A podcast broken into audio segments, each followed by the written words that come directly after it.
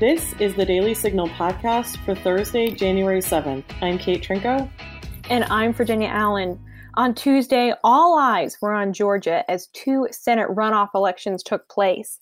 Janae Stracke, the grassroots director of Heritage Action for America, spent weeks on the ground in the Peach State mobilizing voters.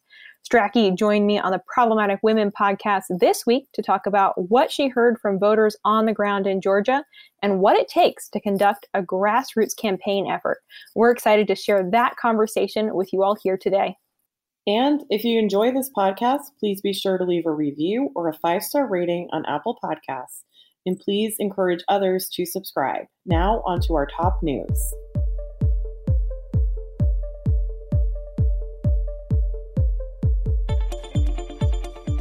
The U.S. Capitol was breached and put into lockdown Wednesday afternoon, with videos on social media showing alleged Trump supporters fighting with Capitol Police. Representative Dan Kildee, a Michigan Democrat, tweeted, I am in the House chambers. We have been instructed to lie down on the floor and put on our gas masks. Chamber security and Capitol Police have their guns drawn as protesters bang on the front door of the chamber. The Blaze's Elijah Schaffer tweeted a video of Trump supporters fighting Capitol Police. Here's the audio from that.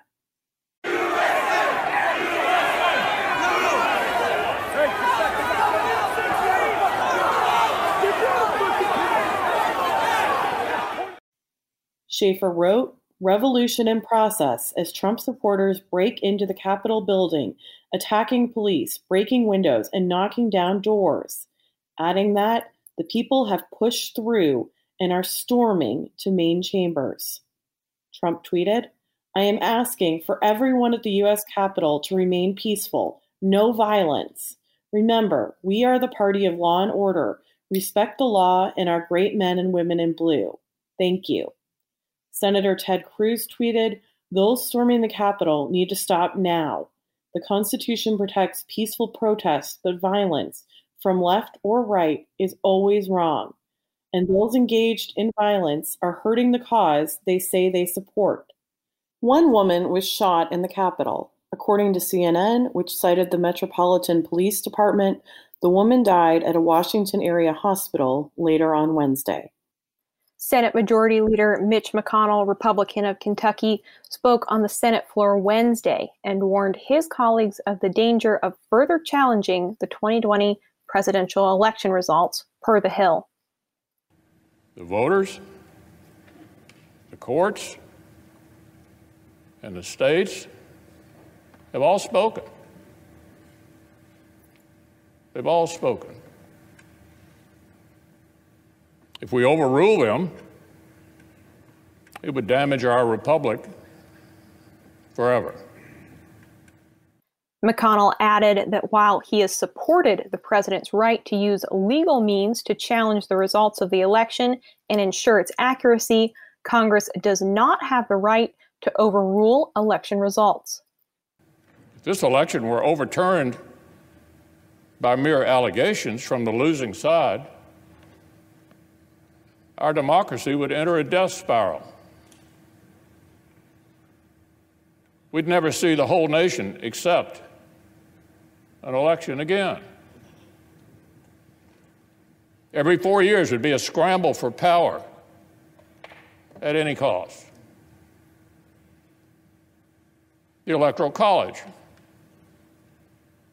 which most of us on this side have been defending for years, would cease to exist. The Senate leader further challenged Republicans to accept the outcome of the 2020 election, saying Democrats spent the past four years challenging the validity of Trump's election, while those on the right condemn those challenges. There can be no double standard, McConnell said.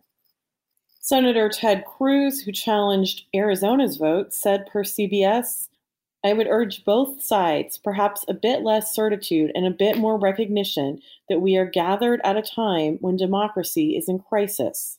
The Texas Republican added Recent polling shows that 39% of Americans believe the election that just occurred, quote, was rigged. You may not agree with that assessment, but it is nonetheless a reality for nearly half the country. Cruz and 10 other senators and senators elect were calling for an audit of the election to be completed in 10 days. Vice President Mike Pence told Congress in a letter Wednesday that he would not block the certification of the 2020 presidential election. In the letter, Pence said, It is my considered judgment that my oath to support and defend the Constitution constrains me from claiming unilateral authority to determine which electoral votes should be counted and which should not. The vice president added that some believe that as vice president, I should be able to accept or reject electoral votes unilaterally. Others believe that electoral votes should never be challenged in a joint session of Congress. After a careful study of our Constitution, our laws, and our history, I believe neither view is correct. Pence continued on to explain that in the instance of the 2020 election, he does not believe he has the constitutional authority to not certify the election results. President Trump responded to the letter in a tweet, writing, Mike Pence didn't have the courage to do what should have been done to protect our country and our Constitution. President Trump addressed supporters on Wednesday prior to the storming of the Capitol. Trump said, We will never give up. We will never concede. It doesn't happen. You don't concede when there's theft involved. He later added, referring to Joe Biden, We'll have an illegitimate president. We can't let that happen. Trump also said, Republicans are constantly fighting like a boxer with his hands tied behind his back, adding, We want to be so nice. We want to be so respectful of everybody, including bad people. We are going to have to fight much harder. Now, stay tuned for my conversation with Janae Stracke, the grassroots director of Heritage Action for America, as we discuss the Georgia Senate runoff elections.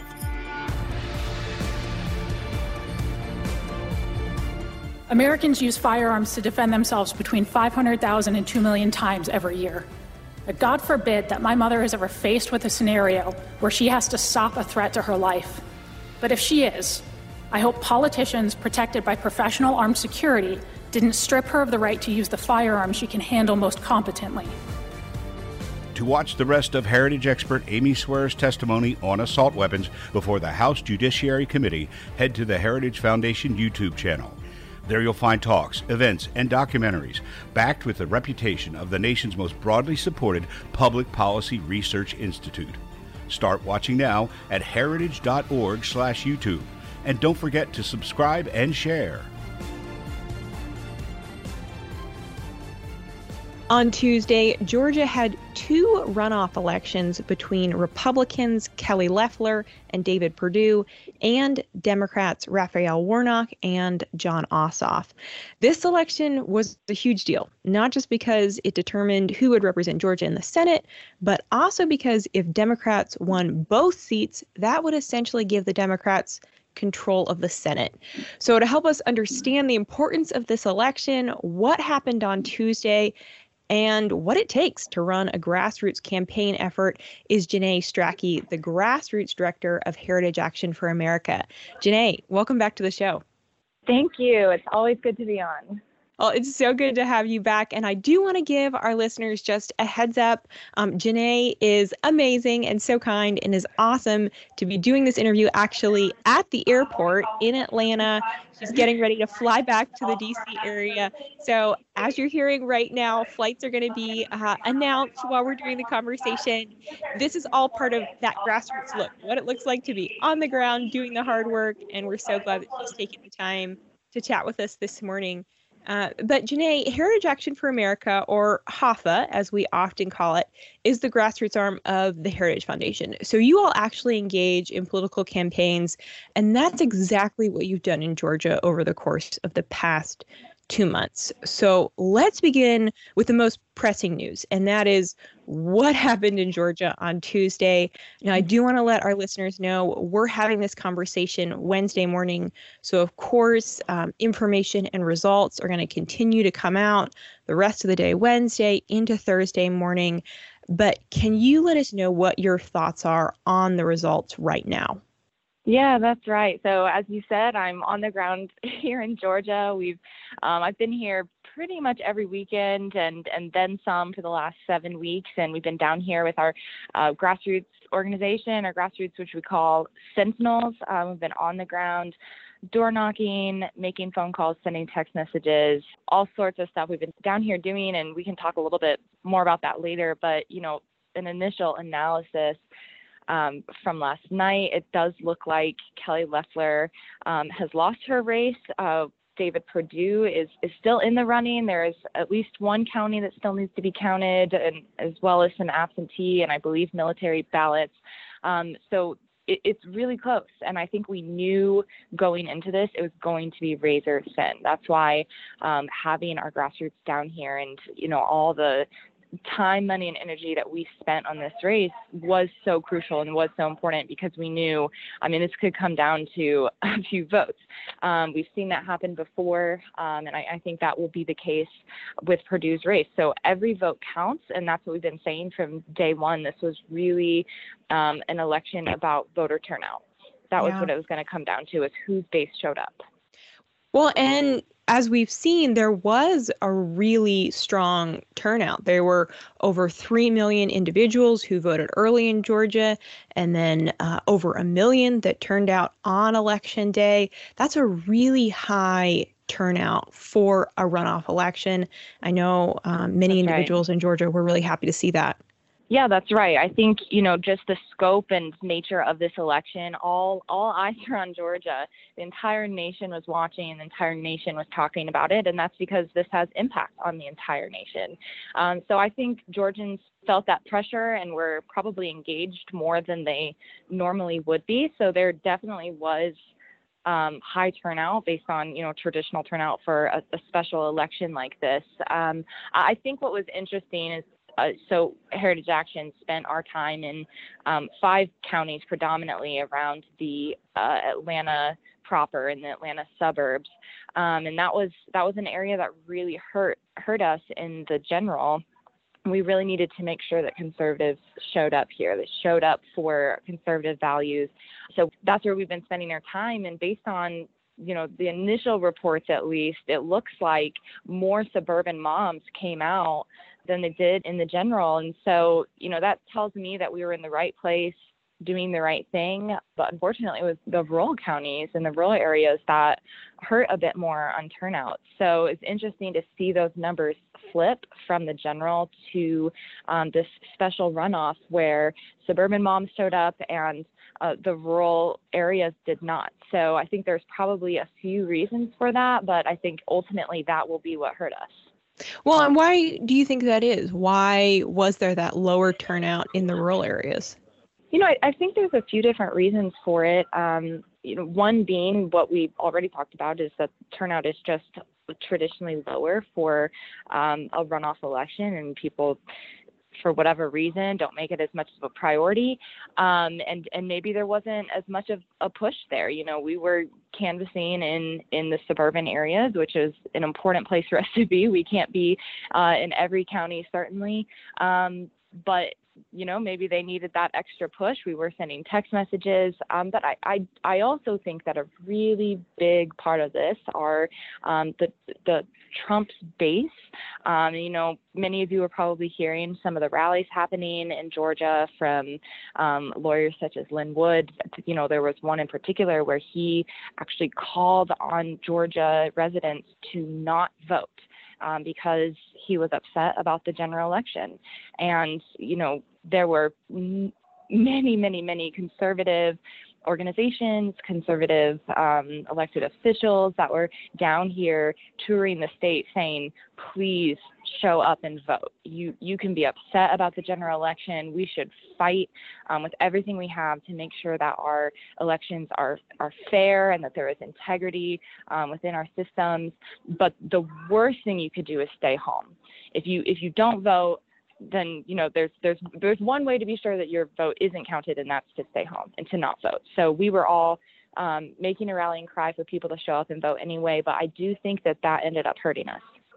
Well, we're going to be continuing to watch those results as they roll in. As of Wednesday morning, the Associated Press was reporting 98% of the vote reported. Um, and like you mentioned, we're especially keeping close eyes on the Perdue race to see as ballots continue to be counted. That one is really razor thin right now. Um, but Janae, I want to chat a little bit just about the work that you all did on the ground. I mean, running this sort of grassroots effort is a ton of work. Can you just tell us what did a normal day look like for you over the past two months? Yeah, well, when we're on the ground here, I mean, a normal day was, was rallying the troops. We've been um, recruiting our Sentinels, as I said, to come join us in Georgia. We obviously have some here in Georgia, but we had people traveling in from all over the country California, Michigan, Tennessee, Texas, everywhere. Nebraska. I mean, I'm telling you, we had we had grassroots coming from everywhere, and um, it's because they knew what was on the line and they were willing to put their lives on the hold on hold, sacrifice their personal time, finances to show up in Georgia and do everything they could um, to turn out the conservative vote. Um, so a, a, typical day was, you know, if we had new grassroots that hadn't been on the ground yet, we would start out um, training them on how to door knock. Some are really experienced and have done this before, have helped with various campaigns, and others were here for the first time and we're like, you know, we don't know we're doing, but we want to help. And um, so we would train them. It was you know, very user friendly. Anyone can do it. It's a little t- intimidating at first, but then we would send them out. We would meet back for meals, um, and, and they would they would door knock all day. And you know, we also had thousands of people across the country that were making phone calls for us, sending text messages. So the outpouring of support from our grassroots is really incredible to see we ended up exceeding our goal. We contacted over 1.5 million Georgia voters and ended up increasing that goal to 2 million. So we were really pleased with the work that we were able to do. We, we hit our goals and then some, and that was only possible because of um, all the help of grassroots from around the country. Um, the other thing that we did was um, worked with our grassroots to get signed up as poll workers and poll watchers. This is really a crucial part of an election. We did this in the general as well. Um, down here in Georgia, we had um, well over 300 volunteers sign up to um, work in various counties. And some of the stories that I was getting from um, those volunteers yesterday were um, great to hear, some positive, some neutral. Some were reporting suspicious activity or what they thought to be um, illegal activity, and we would make sure that was reported and handled. Um, but what really stood out to me were the volunteers that were reaching out to me and saying, I'm the only conservative here. Or, you know, there's two of us here. We came together. We're the only conservatives. Um, and that, again, tells me that, you know, we were exactly where we needed to be. We were doing exactly what we needed to do. If if our grassroots weren't there, there would have been no conservatives at that at that county or at that precinct. So every bit that our grassroots were doing was vital um, and, and I do believe made an impact the end of the day, uh, we'll see how this turns out. It might um, swing in favor of Perdue, um, but but I really believe that without without the grassroots support, this um, would have looked really different. So, as you all were engaging with people in Georgia, as you were knocking on doors, sending those text messages, and then even at the polls on Tuesday, what were you all hearing from Georgians, from the people that that live in the state? Mostly it was positive. Um, uh, we spent our time knocking predominantly with our base. There were definitely some um, independents in there, some undecideds, um, but you know it was predominantly our base. As I said earlier, this is a lot about voter turnout. Um, this is a, a, really unique election, and we weren't trying to change minds. And uh, you know, a huge part of that as well is that um, Georgia has been saturated that you can't turn on your TV or radio or open your mailbox without um, receiving something about this election. So almost everyone we talked to, I mean, nobody answered the door and said, who? Oh, I don't know. Who's the candidate? Everybody knew. Um, if you open the door, it was within a few seconds you could figure out if they um, if they'd already voted or not. But their mind was already made up. Most people knew they were going to vote for, um, and I would say it was a, a, relatively positive response. Most people I spoke with personally um, were like, "Oh yeah, you don't you don't have to worry about me. I've got my plan." Um, you know, even just yesterday, talking to people, a lot of the conservatives I spoke to are dumbfounded, uh, for lack of a better word. I mean, they're really just wondering what happened. You know, mm-hmm. Why is our state going this direction?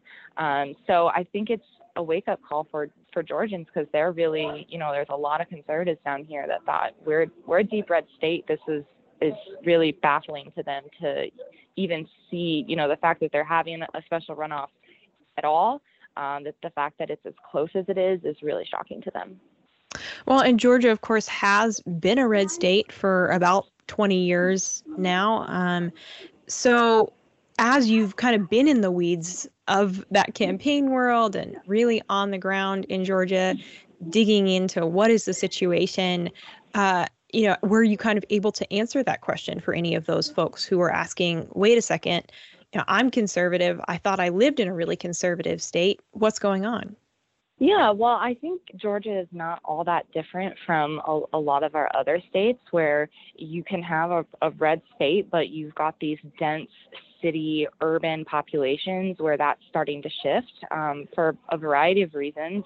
Um, certainly, the younger vote has a, a, big impact on that, and often um, younger people are living in those urban areas. So um, I think it really is the cities that swing on this. And I think that combating that is going to be twofold. Um, we certainly need to um, continue doing what we're doing traditionally, you know, just saturating the field and educating people, but we really have to get ahead of it. It's not enough to um, talk to voters a month before the election and and try to convince them to vote for it. We have to change hearts and minds, and that you know that's what um, Heritage Action is all about: is education and working with our grassroots to make sure that they're informed and equipped. Um, not only to know where they stand on issues, but to be able to talk to um, their friends, family, neighbors, their kids, their grandkids.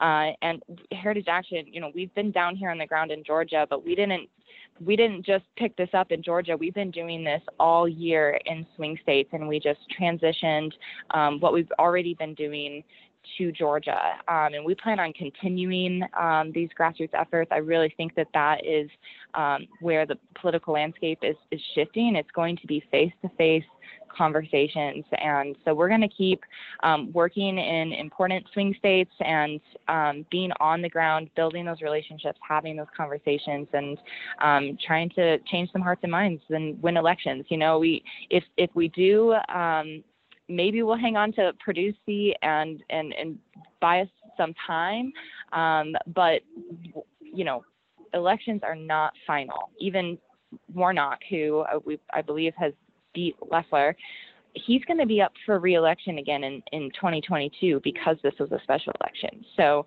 um, that's the most sen- most senators are going to go in and be in for six years. That's not the case for him. Um, so elections are not final. Uh, we can't give up. There's going to be a new fight tomorrow, and Heritage Action is is not going anywhere. We're going to keep keep fighting. well, that's good to hear because we need people like yourselves to keep fighting, to be on the ground.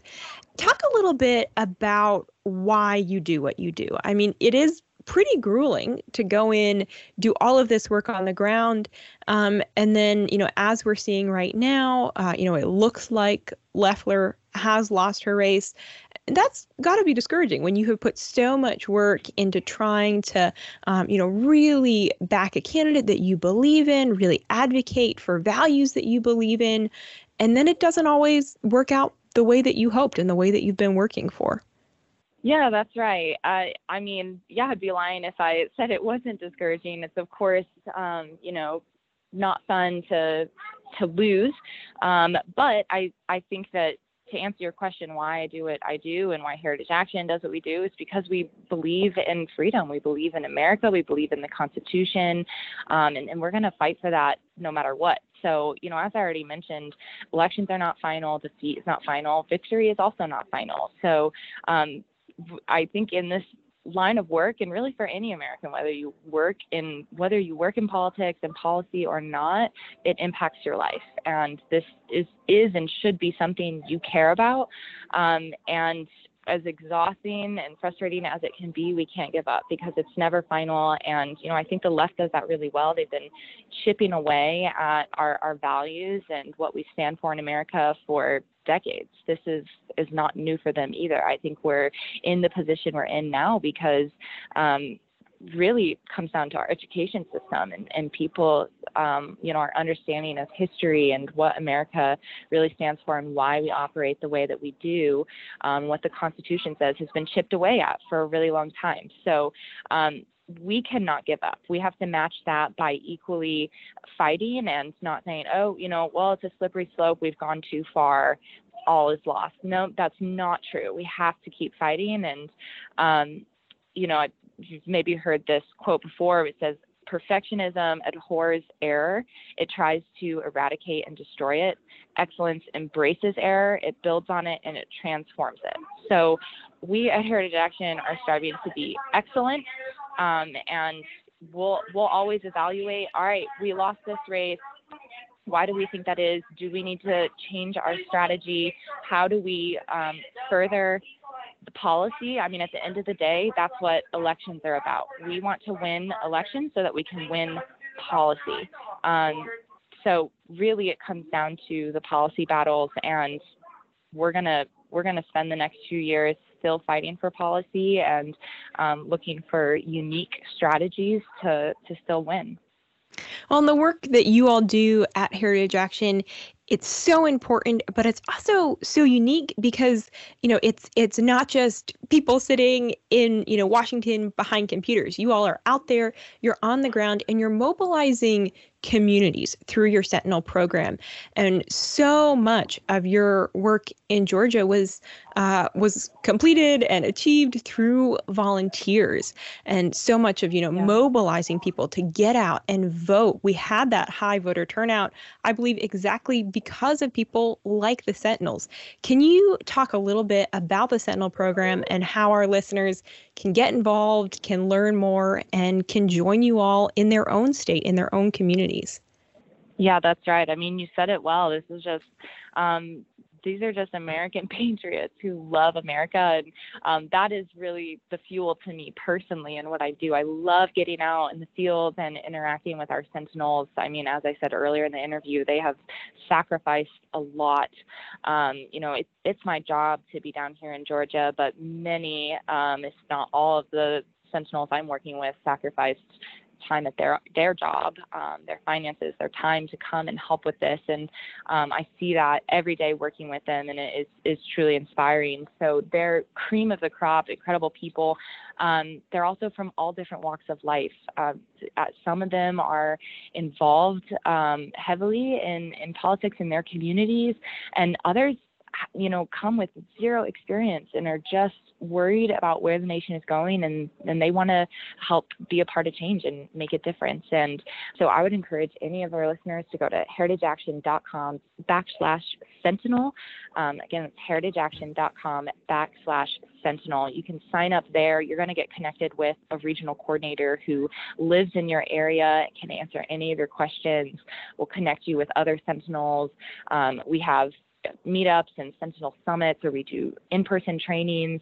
I host a weekly call um, that updates everyone on what's going on Capitol Hill, um, in upcoming battles, the strategy on it. We want to make sure you know what's happening um, before you're hearing it on your TV. By the time the news is talking about it, it's usually baked and decided. Um, so we want to be strategic about our influence and, and make sure that you know about the issues that matter while you can still have um, influence and impact with your with your members at Congress. Um, so we have all sorts of different resources for you. And again, um, don't be intimidated if you haven't been involved in any kind of activism before. There are all sorts of things you can do. Um, and all different skill sets. So we need you. We would love to have you have you join. Um, again, you can sign up at heritageaction.com backslash sentinel. That's wonderful. Jenny, thank you so much for your time. We'll let you catch your flight now, but we just really appreciate you coming on the show, talking to us Absolutely. about Georgia, what happened. Um, and of course, we're going to continue to, to monitor the situation and watch those votes roll in specifically um, for Perdue. So thank you. Absolutely. Thank you. And that'll do it for today's episode. Thanks for listening to the Daily Signal podcast. You can find the Daily Signal podcast on Google Play, Apple Podcasts, Spotify, and iHeartRadio. Please be sure to leave us a review and a five star rating on Apple Podcasts. And as always, please encourage others to subscribe. Thanks again for listening. We'll be back with you all tomorrow. The Daily Signal podcast is brought to you by more than half a million members of the Heritage Foundation. It is executive produced by Kate Trinko and Rachel Del Guidice. Sound design by Lauren Evans, Mark Geiger, and John Pop. For more information, visit dailysignal.com.